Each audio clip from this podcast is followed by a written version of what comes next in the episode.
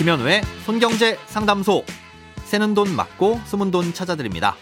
오늘은 종신보험에 대한 사연입니다.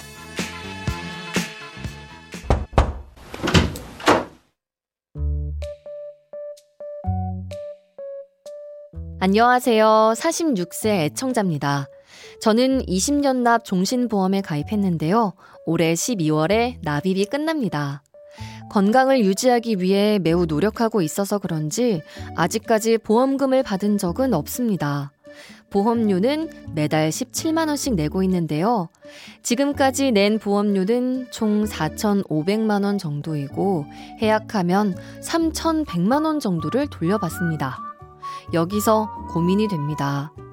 보험은 위험에 대비하기 위해 가입하는 것인데 손해를 보더라도 해약하고 목돈을 받아서 다른 곳에 투자를 해야 할까요? 아니면 그대로 유지하고 있는 것이 맞을까요?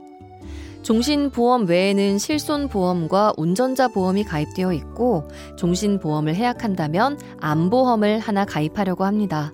그게 아니면 혹시 종신보험을 다른 용도로 전환해 활용할 수 있는 방법이 있을까요? 담당 보험 설계사는 지금껏 10번 이상 바뀌어서 조언을 구하기에 믿음이 가지 않네요. 좋은 방법 알려주세요. 먼저 사연자님이 가입하신 종신보험에 어떤 특약이 있는지를 알 수 없기 때문에 이 보험이 필요하다 아니다를 판단해 보기가 어렵습니다.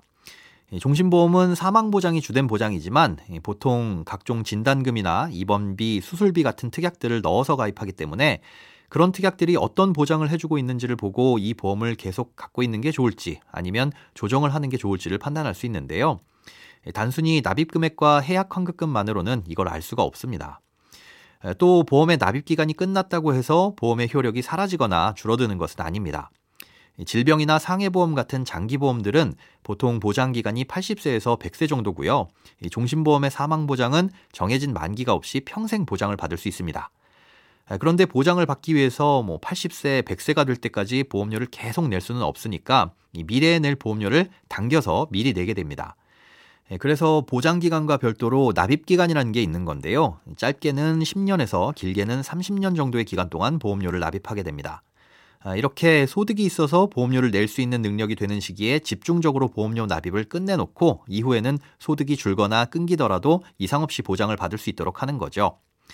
사연자님이 가입한 종신보험의 경우 올해 12월에 보험료 납입이 끝나는 거고요. 그 이후에도 계속 보장을 받을 수는 있습니다. 그러니까 보험료의 납입이 끝났다는 건 사실 할부금을 다 내고 이제는 비용 부담 없이 그 제품을 사용할 일만 남은 상태나 마찬가지인 겁니다. 그러니 어떤 특약이 가입돼 있는지와는 별개로 납입 기간이 끝났다고 해서 보험을 해약할 필요는 없습니다.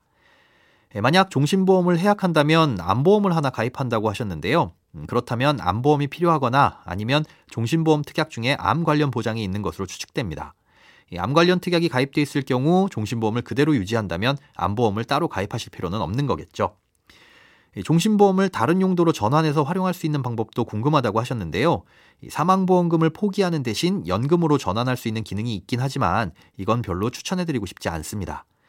사망보장 부분을 해약하고 발생하는 해약환급금을 연금의 형태로 잘라서 주는 거기 때문에 지급되는 연금액도 많지 않아서 차라리 목돈을 요긴하게 활용하는 이만 못할 수 있기 때문입니다. 자녀가 독립하거나 하면 종신보험의 주된 기능인 사망보장의 필요성이 줄어들 수 있는데요. 음, 그럴 땐 사망보험금을 일부 해약하고 대신 그만큼 해약 환급금을 받는 것도 가능합니다. 아, 예를 들어 사망보험금이 1억 원으로 가입돼 있고 해약 환급금은 6천만 원인 경우 사망보험금을 절반인 5천만 원으로 줄이면 해약 환급금도 절반인 3천만 원이 지급되는 식입니다. 에, 특별한 경우가 아니라면 대부분 납입이 끝난 보험 또 오래된 보험은 깨고 새로 가입하는 것보다 유지하는 게 좋은 경우가 많습니다. 에, 그러니 필요한 특약이 잘 구성되어 있는지를 바탕으로 해약은 신중하게 고민하셔야 합니다.